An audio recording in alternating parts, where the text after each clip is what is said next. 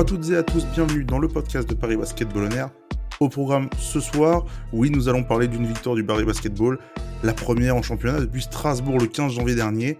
Les hommes de Woodweaver l'ont emporté 86-76 contre Gravelines Dunkerque, une victoire euh, capitale dans, les sports de playoff. Et avec moi, bah, comme les victoires du, Paris Basketball, il est aussi de retour, c'est Antoine. Salut Antoine. Salut Flavien, oh, quelle, quelle annonce ah, Quelle annonce, quelle annonce et quel match peut-être aussi des, des, Parisiens qui l'ont emporté avec une manière plutôt, plutôt belle. On va y revenir euh, tout au long de, cette, de cet épisode.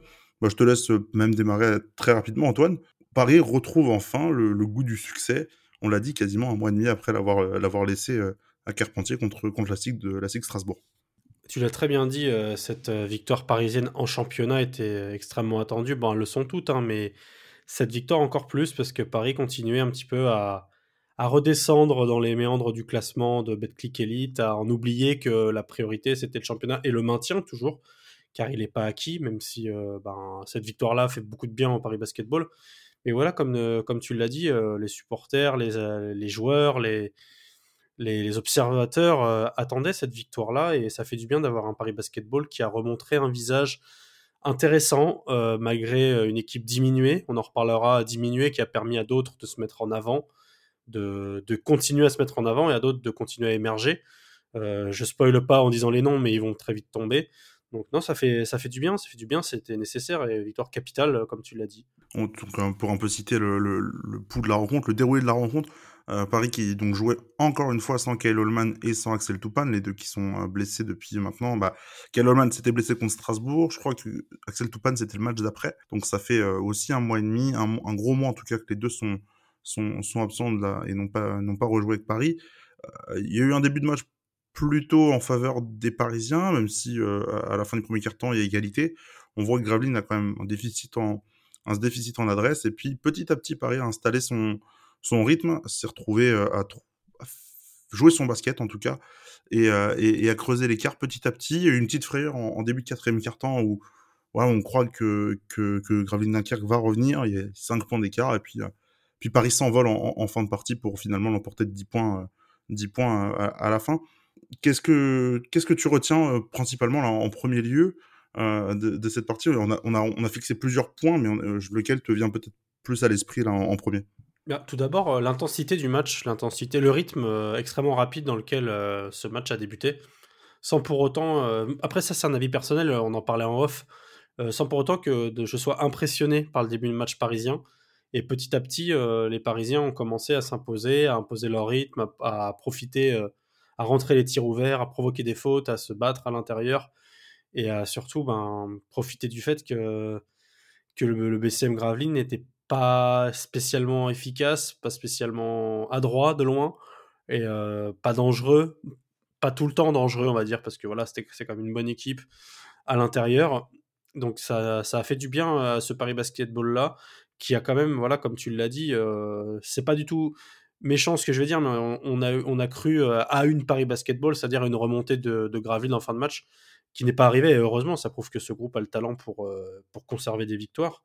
Et euh, non, c'est surtout ça à retenir, c'est la capacité à conserver une victoire et à, à se montrer, à être présent. Et la, force d'un groupe, la force d'un collectif, en l'absence de Toupane et de Kyle Holman qui pouvaient être préjudiciables euh, à voir. Euh, au final, on a d'autres joueurs qui sont, qui sont ressortis, qui, sont, qui se sont mis en avant et c'est ça qui est le plus important. Et surtout, la versatilité de, de l'attaque parisienne était pas mal. Bon, on, a, on a 5 joueurs hein, qui, qui, terminent avec, avec plus, 10, plus de 13 d'évaluation. Euh, ça montre aussi, donc, je te le disais, la, polyvalence de cet effectif à, à briller euh, par, par plusieurs euh, individualités. Je te propose qu'on commence par euh, peut-être l'un des points les plus, gros, c'est l'impact de la raquette euh, parisienne. Car dans les, joueurs qui ont, été très bons, euh, Amir Sims et Jeremy Evans ont fait un boulot euh, fantastique. Euh, que ce soit donc bah, Amir Sims qui finit avec 22 d'évaluation, la meilleure euh, évaluation de son, son équipe, 17 points, 10 rebonds, double-double. Un peu, quelques pertes de balles, mais on va revenir un peu sur son cas.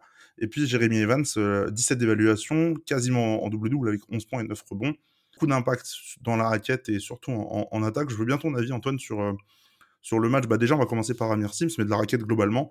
Euh, sur, la, rencontre de ces deux joueurs brièvement, Amir Sims, avant de rentrer vraiment un peu plus dans la raquette, c'est le cas de le dire vraiment. Amir Sims, j'ai trouvé extrêmement présent ce soir. Je l'ai trouvé très présent, offensivement, assez, assez efficace. attends, je, je ses stats sous les yeux. Oui, il est, il est à 6 sur 9, 4 sur 5 au lancer, donc il parvient à obtenir ses fautes. C'était une vraie menace pour les, pour les défenseurs de Graveline, d'autant plus qu'il a une capacité à stretch qui est extrêmement gênante pour ses pour ses adversaires et euh, d'autant plus quand on peut aligner un Kamagaté ou un Jeremy Evans avec. Euh, sa capacité à prendre du rebond offensif, il en prend 3. Euh, un vrai impact physique offensivement, défensivement, il y a encore, je trouve, bah, des absences, des absences, ne serait-ce que de la dissuasion. Je le vois pas dissuader, je le vois pas aller se battre quand ça commence un petit peu à, s'accélérer défensivement. Mais on va plutôt retenir le positif parce qu'il est en 22 d'évaluation et plus minus de, de 5 mais il y a quand même une vraie, vraie, une vraie belle performance chez Amir Sims ce soir que je trouve a été le joueur le plus. Pas le, pour moi, ça n'a pas été le plus impactant de la rencontre, mais ça a été celui qu'on a le plus vu. Et c'est pas pas pour déplaire parce qu'on a vraiment besoin de lui dans ces moments-là, je trouve. Et puis, et puis Jérémy Evans, qu'est-ce que tu as pensé de sa rencontre? Pour Amir Sims, je suis un peu d'accord sur tout ce que tu as raconté. Je dirais même peut-être un peu que sa défense se voit toujours hein, qu'il est beaucoup moins à l'aise défensivement qu'offensivement et, mais que son travail, notamment au large, a, beaucoup aidé. Et je te laisse du coup euh, bah, dire ce que tu as pensé de la prestation de, de Jeremy Evans. Encore une fois, Jeremy Evans a fait du Jeremy Evans, c'est un joueur euh, polyvalent, euh, très efficace, athlétique, costaud. Lui, défensivement, il est là, il est présent. Il a un profil, bah, il stretch moins que je trouve qu'Amir Sims, donc il est un petit peu moins dangereux dans cette de là, même s'il met quand même son tir à trois points, il en prend le même qu'Amir Sims, la même, le même nombre, deux.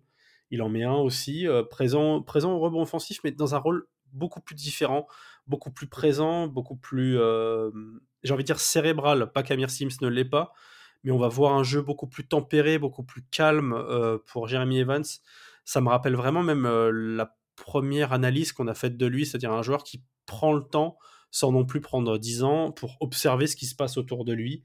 Et du coup, euh, ben vraiment, elle n'a pas fait de passe décisive proprement parler, mais euh, même euh, il permet vraiment à ses coéquipiers de se déplacer plus librement. C'est un vrai point d'ancrage en fait dans cette équipe parisienne. Et en termes voilà, d'athlétisme, je le trouve beaucoup plus impactant, encore une fois, que, que, que Amir Sims, pardon, j'allais le reciter. Et c'est vraiment, c'est très intéressant. C'est un joueur que je trouve très régulier. C'est très rare de le voir, de le voir moyen ou de rater une rencontre. Par contre, quand il en réussit une, c'est très rare aussi de voir Paris perdre. Et je trouve que ça a été le cas, ça a été le cas ce soir. Donc, il, frôle le double-double puisqu'il a 11 points, 9 rebonds. Pareil, 3 rebonds offensifs. beaucoup plus dans la dissuasion, je trouve, qu'Amir Sims. Mais ça rejoint ce que tu disais sur le fait qu'on cherche encore la défense d'Amir Sims beaucoup trop souvent, je trouve. Peut-être pour appuyer nos, propos sur la raquette parisienne qui a dominé, on a un, nombre de rebonds qui est quand même assez conséquent d'un côté et très peu de l'autre. Paris a, capté 42 rebonds, euh, dont 19 bah, pour, euh, pour la paire dont, on parle depuis tout à l'heure. Euh, seulement, seulement 22 pour, pour le BCM qui a eu beaucoup, qui a eu aussi à faire à moins de tirs, moins de tirs parisiens. Paris attendait 56 tirs contre 69 pour, les, pour le BCM, pardon. Euh, c'est ça, 69, je suis en train de raconter. Paris a eu beaucoup plus de lancers francs, mais du coup, a montré dans sa raquette, s'est montré beaucoup plus adepte à, attraper la balle, ce, qui n'est pas forcément le cas euh, à tous les matchs. Hein. Alors, on sait que Paris est une équipe qui prend beaucoup de rebonds, mais elle prend beaucoup de rebonds parce qu'il y a beaucoup de possessions. Et là, pour le coup, ça a été, ça a été très fort. Dans la raquette parisienne, Paris prend 32 rebonds défensifs contre 6 rebonds offensifs côté Graveline.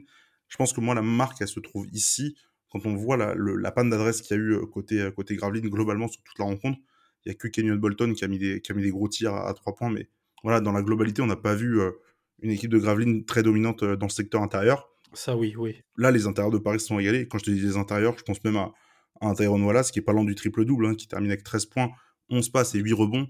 C'est plutôt, plutôt, plutôt rassurant en fait de, de voir cette équipe bah, dominer en fait dans, dans, des aspects du jeu où elle, elle veut dominer. C'est une équipe athlétique, on le rappelle euh, à peu près à tous les podcasts euh, qu'on fait depuis, euh, depuis six mois. Et, là, tu, vois justement qu'avec l'athlétistique que ça te permet d'aller chercher des, victoires. Quand tu regardes un peu le plus-minus de tous les joueurs, Jérémy Evans, il est à 27 de plus-minus, c'est-à-dire que quand il est sur le terrain, l'équipe est à 27-0. C'est quand quand même fou dans une victoire où tu ne gagnes que de 10 points, de, que tu es un, un, joueur qui soit aussi valuable. Et de le conserver, ce plus-minus. Oui, voilà, parce que il, il, il, il, monte petit à petit, mais il permet en fait à son, à son équipe de, de, bah de, de, de l'emporter en fait plutôt facilement parce que tu, tu te mets dans les bonnes conditions, dans, les bonnes, dans, la meilleure, euh, dans la meilleure disposition possible pour aller chercher une, une victoire que, que, tu espérais, en plus contre une équipe, on l'a pas forcément dit en, début de podcast, mais qui est une équipe qui est dans le même créneau que Paris, hein, qui était à 10 victoires, donc là maintenant ils sont à 10 victoires, Paris à 9, il n'y a plus qu'une victoire d'écart, les taux se resserrent globalement et, il fallait absolument pour Paris la, euh, prendre. Je te propose, Antoine, qu'on enchaîne sur, euh, sur autre chose. On, a vu peut-être que c'est pas impossible en tout cas que les, que les, que les, les, supporters de, de Gravelines le voient comme ça. En tout cas, Paris a, provoqué en tout cas beaucoup de fautes. On a fait beaucoup moins. 21 fautes provoquées, seulement 11 réalisées. Euh, bon, est-ce que c'est un coup des arbitres, Antoine, ou alors est-ce qu'on a vu justement la domination physique dont on parle depuis tout à l'heure? Non, pour le coup, et euh, ça a toujours été le cas, je pense, euh, que ce soit Lilian, toi ou moi. on est toujours à même de très honnête quand ça va bien, quand ça va mal, et quand les arbitres ont un peu pu favoriser Paris. Pour le coup, je trouve pas. Je trouve vraiment c'est que Paris a énormément provoqué à l'image à l'image du jeu externe, à l'image d'un jeune Bégarin qui a beaucoup beaucoup beaucoup provoqué. Un Tyrone Wallace, un Tyrone Wallace a été vraiment infernal, je pense pour le pour la défense de Gravelines sur ce match-là, même si on l'a quand même beaucoup cherché hein, dans cette rencontre. Euh, je parle en tant qu'observateur, hein, je parle parle pas des joueurs adverses. Mais non, euh, au final, euh, je trouve que c'est vraiment, vraiment les Parisiens qui ont réussi à provoquer leur faute, à être amenés sur la ligne des lancers, comme tu l'as dit, ça finit à 16 sur 20. Et quand Paris réussit, on sait le nombre de fois où Paris s'est raté dans ce secteur de, jeu qui est primordial et qui sont des points, on va dire en mettre des grosses guillemets, faciles. Ah, c'est extrêmement, extrêmement plaisant. Même je citerai Amar Gegic qui a beaucoup, même surtout dans le troisième quart-temps, qui a été très, très présent, que ce soit dans le positif comme dans le moins bien, et qui a beaucoup attaqué le cercle, vraiment beaucoup, beaucoup, beaucoup. Donc on a vraiment une, euh, une équipe parisienne qui a appuyé sur, un, sur une, plaie, euh, une plaie du BCM, euh, qui a vraiment... Qui a, et ça, ça a fait couler, couler beaucoup de sang, beaucoup d'encre sur cette équipe-là et ça a même un petit peu mis à bout. Après, je pense que enfin, ça a mis à bout même Laurent Legna mais, et son staff parce que c'est sûr qu'au bout d'un moment, il y a, quand, quand on perd comme ça, on a toujours envie de dire que c'est la faute des arbitres. Pour le coup, moi, je le vois pas comme ça. Je sais pas toi comment tu le vois, mais je pense que c'est surtout voilà, c'est de la provocation et on a, enfin, provocation de faute qui a amené au fait que ben, Paris a eu, a eu ses lancers et pas tellement un arbitrage puisque l'arbitrage était plutôt bon. Moi, j'ai trouvé ce soir.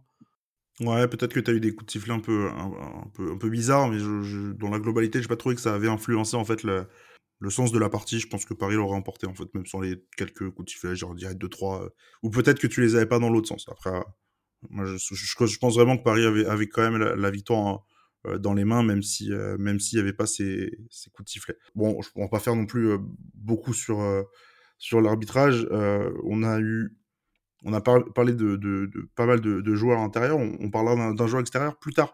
Mais euh, même sans Kyle Holman, je, te propose peut-être qu'on passe un peu sur la partie extérieure de, l'équipe. Et je voulais savoir un peu ce que tu as pensé globalement de cette, euh, bah, cette traction arrière sans Kyle Holman qui, bon, depuis un mois et demi, n'est plus là, mais on, voit un, un Tyron Wallace être un peu, être un peu au, four et au moulin euh, dans tous les compartiments du jeu. C'était encore le, cas euh, ce soir, mais il est suppléé par Jeanne Béguerin. Tu as, un peu parlé de Tamar Gigic. Qu'est-ce que toi, tu as pensé un peu de cette traction arrière qui, qui, globalement, a quand même dominé parce qu'elle a...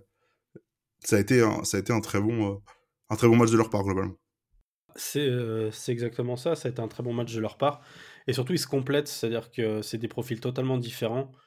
et Bégarin est beaucoup dans la provocation, on l'a dit, on va pas, on va pas repartir dans ce, dans ce débat-là. Mais euh, on sent quand même que ça manque d'un autre euh, porteur de ballon. Parce que Bégarin et Gigic sont pas. On en parlait de Gigic notamment il y a quelques podcasts. C'est différent euh, en porteur de ballon, c'est quand même très forcé. Et parfois un peu trop forcé, un peu trop. un peu trop poussé à l'extrême dans, cette volonté de soit de faire des stats, soit de, perfor de perforer une défense quitte à aller trop vite. C'est ce que j'ai trouvé notamment chez Gegic dans le troisième quart-temps et chez Bégarin dans son jeu de provocation qui parfois est un petit peu trop forcé. Et même s'il a fait un très bon match et Gegic n'a pas été mauvais non plus, c'est heureusement, en heureusement que Tyrone Wallace est là pour remettre les, les, les, pendules à l'heure et qu'on se dise vraiment que c'est lui le meneur, c'est lui qui pose un peu le jeu et qui distribue. Ben voilà, on se passe décisif. Il est pas loin du triple-double au final, hein, je revois là, mais ouais, 8 rebonds. Et voilà, bah après, il fait 5 pertes de balles, mais comme tu l'as dit, il est au four et au moulin. Donc, donc ça, ça peut expliquer certaines, certaines choses et certaines statistiques et pertes de balles. Mais non, c'est. Euh, encore, on en parlait tout à l'heure, hein, c'est une, c'est une ligne arrière qui est assez polyvalente, enfin qui se complète plutôt pas mal, plutôt au-delà d'être polyvalente. Donc, donc c'est intéressant, c'est intéressant. Après, voilà, faut parfois apprendre à modérer, à tempérer le jeu et pas, pas foncer tête baissée comme ça a souvent été le cas, je trouve, pour, pour, pour les trois en fait. Vraiment pour les trois, sauf que ben, Tyrone Wallace, ça peut s'expliquer un petit peu plus de par sa capacité à être un, meneur euh, ben, total, euh, un vrai meneur, là où les autres ne sont pas des porteurs de balles, euh, j'ai envie de dire prioritaires. Est-ce que tu as été inquiet quand on a, vu le match ensemble, mais on a vu globalement les, ballons perdus s'amonceler petit à petit. Est-ce que tu as eu peur en fait que justement ce soit l'élément déclencheur d'une possible défaite? Parce qu'on voit justement que, que Gravelin ne perd que 7 ballons pour 19 passes décisives. Paris en perd 17 pour 21 passes décisives. On a, des ratios qui sont complètement différents. Et, et, encore une fois, Paris a du mal à forcer les pertes de balles adverses. Et par contre, euh, euh, on perd une quantité assez, monstrueuse. Est-ce que c'est peut-être le point noir qui aurait pu faire basculer la, partie selon toi? Oui, parce que ça a déjà été le cas cette saison. On ne citera pas des matchs, mais Enfin, on pourrait. Mais euh, oui, ça a déjà été le cas au final de voir. Euh, tu l'as cité en début de podcast, un quatrième carton un petit peu inquiétant. Oui, parce que bah, cette équipe-là nous a malheureusement habitués à, perdre des, rencontres comme ça, alors qu'elle a totalement les moyens de, battre quasiment tout le monde.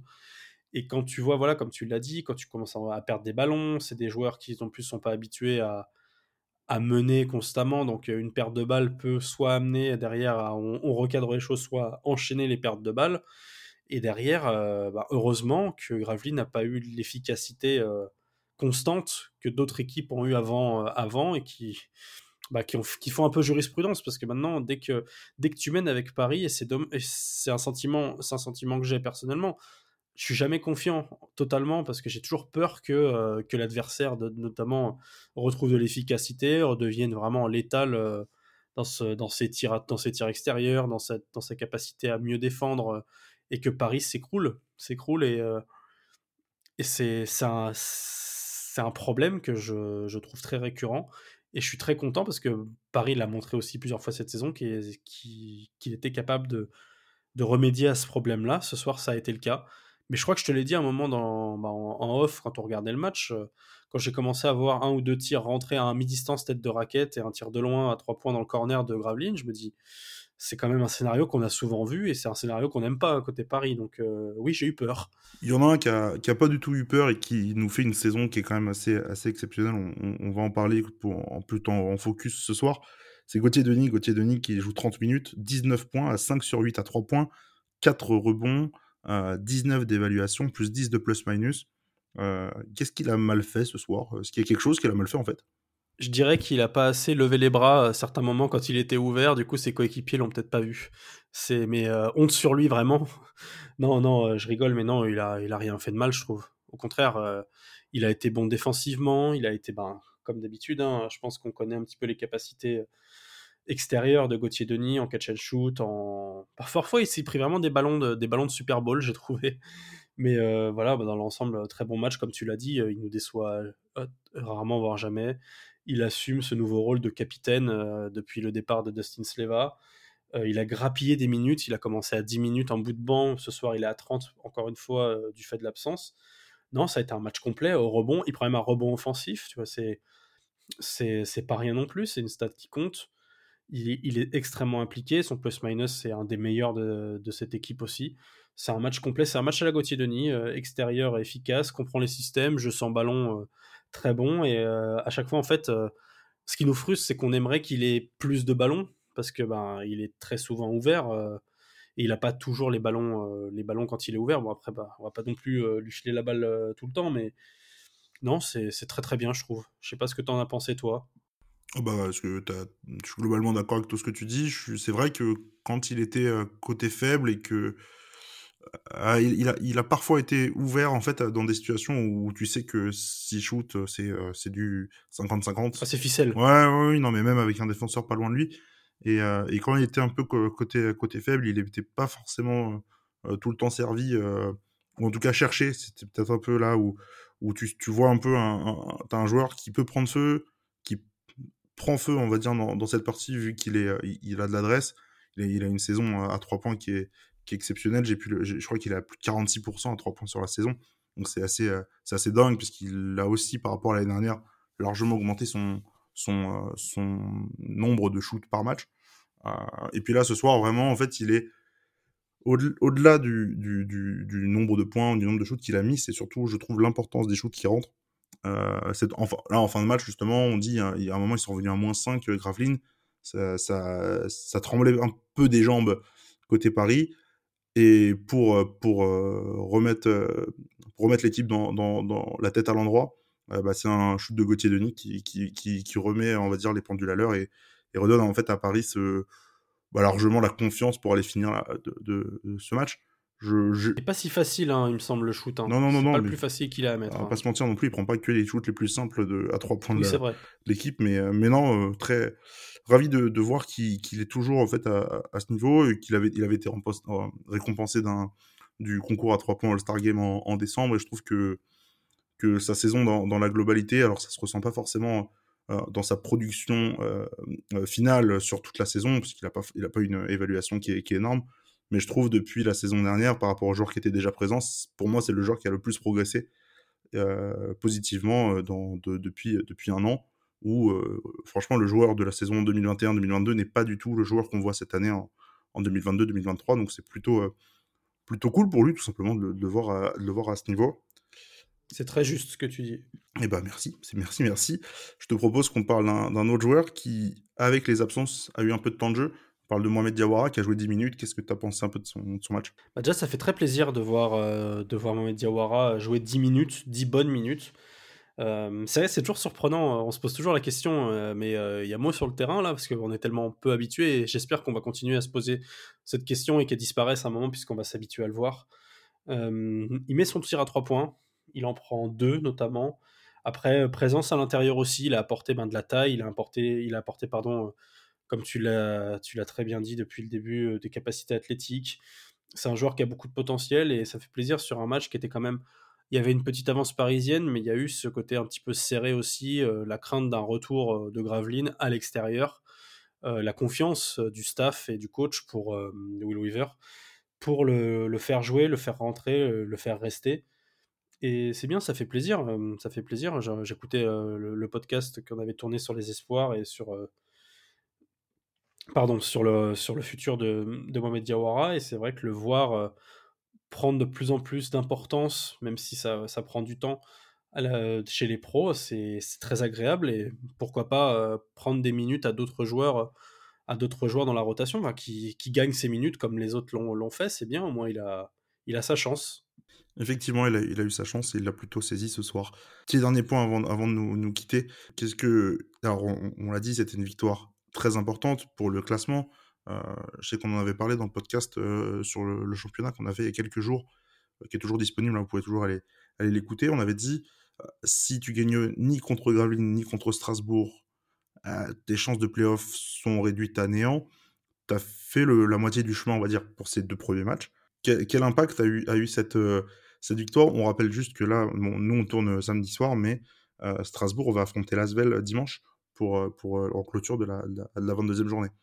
L'impact, je pense que ça peut prouver euh, que même sans, euh, sans des cadres, Kyle Holman notamment, Paris peut aussi euh, ben, voilà, gagner des matchs, gagner des matchs importants contre une équipe qui à domicile était redoutable. Hein, tu l'as même très bien dit avant la rencontre sur les réseaux sociaux. 9 victoires, une défaite contre Blois, si je me rappelle bien de ton tweet.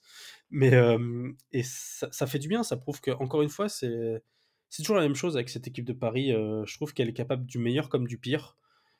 Et quand elle est vraiment constante, quand elle trouve, quand elle arrive vraiment voilà, à, développer son jeu, même avec des absents, bah, ça, ça, ça, peut être que. Ça prouve qu'elle est capable de, bien faire les choses.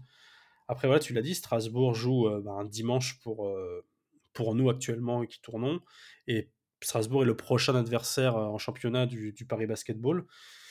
Donc cette, cette victoire-là va apporter une dynamique positive. de, vraiment, on regarde droit devant nous et droit devant nous, c'est le prochain adversaire, c'est c'est Strasbourg et on s'éloigne de la zone du maintien parce que c'est important avant de penser playoff, peut-être penser maintien vu qu'on commençait à glisser doucement vers ces places-là. Donc maintenant, ça va nous permettre de savoir où on se situe dans ce championnat, quoi. Euh, il faut, faut, aussi voir que Paris a fait une excellente opération ce week-end aussi parce que Bon, Fos-sur-Mer a gagné vendredi avec un très bon match de Milan Barbic, on va, on va le souligner, l'ancien parisien. Mais Blois a perdu, Nancy a perdu, bah, Gravelines a perdu. Donc, en fait, globalement, il y a pas mal d'équipes autour qui ont, eu un coup d'arrêt ce, soir. Et, c'est justement là où, Paris a son épingle du jeu à tenir c'est que il faut gagner des matchs contre tes concurrents, certes, mais il faut aussi profiter des moments où eux, ils vont, ils vont caler. Et là, euh, bon, à part Fos, globalement, tout le monde est calé dans, dans les mêmes. Euh, dans, dans, autour, de, autour de Paris et, Paris est 12e actuellement. Pas loin d'aller chercher euh, euh, bah, Strasbourg ou Gravine, parce ils, sont plus, plus qu'à une victoire. Tu as réduit déjà de, moitié ton, retard sur le, sur le 10e et le 11e. Là, elle, était absolument impériale à, remporter, on l'a dit de toute façon.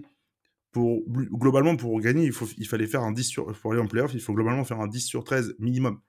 Euh, bah, on, est déjà 1 sur 1 et, c'est, on va dire, la première, le premier pas euh, pour se remettre en, course, euh, pour aller chercher une, place en playoff qui serait, on va pas se mentir, inespérée, mais en tout cas qui, euh, qui, qui sera proche si tu gagnes de plus en plus de, rencontres. La suite pour, pour Paris, il va y avoir de, l'Eurocup déjà cette semaine, ça va être un déplacement, un déplacement à Hambourg pour, pour le Paris Basketball. Bon, Paris est déjà qualifié, mais il s'agirait aussi d'aller sécuriser une place en playoff plutôt, plutôt avantageuse déjà pour avoir l'avantage du terrain en, en, playoff. Et puis, euh, et puis en Bourg, donc déplacement aussi des, supporters parisiens qui seront euh, dans, dans la salle en, en, Allemagne. Et puis, et puis en championnat, donc on l'a dit, déplacement, encore une fois, beaucoup de déplacements en mars, vous allez le voir. Mais déplacement à Strasbourg sera samedi 11 à 20h, avec, bah, on l'a dit, une victoire importante, peut-être des retours, hein, on ne sait jamais si, si Kyle Holman ou, Axel Toupane revenaient de, de blessures euh, pour, pour compléter un peu cet effectif qui est, qui est léger, hein, avec, euh, avec 9 euh, joueurs ce soir, c'était un peu, un, peu, un peu short. Nous, du coup, on va se retrouver non pas pour le Cup, mais pour Strasbourg la semaine prochaine. Antoine, sauf si tu as un dernier mot, on va pouvoir couper cet épisode. Non, non, non, tout très bien dit. Les espoirs n'ont pas joué, donc on citera pas leur, leur, leur prestation parce qu'ils n'ont pas joué. Et non, très bien. Ouais, ils joueront la semaine prochaine également. Je crois que c'est 16h30 samedi, là aussi à, Strasbourg en ouverture des pros. Euh, n'oubliez pas de nous suivre sur les réseaux sociaux. Twitter, c'est air. Instagram et Facebook, c'est air. Donc je le disais, on se retrouve à nous euh, pour le débrief de la rencontre de Betclic contre Strasbourg. Bah, D'ici là, prenez soin de vous et, et, à très bientôt pour, pour un nouveau podcast. Merci de nous écouter et à bientôt. Salut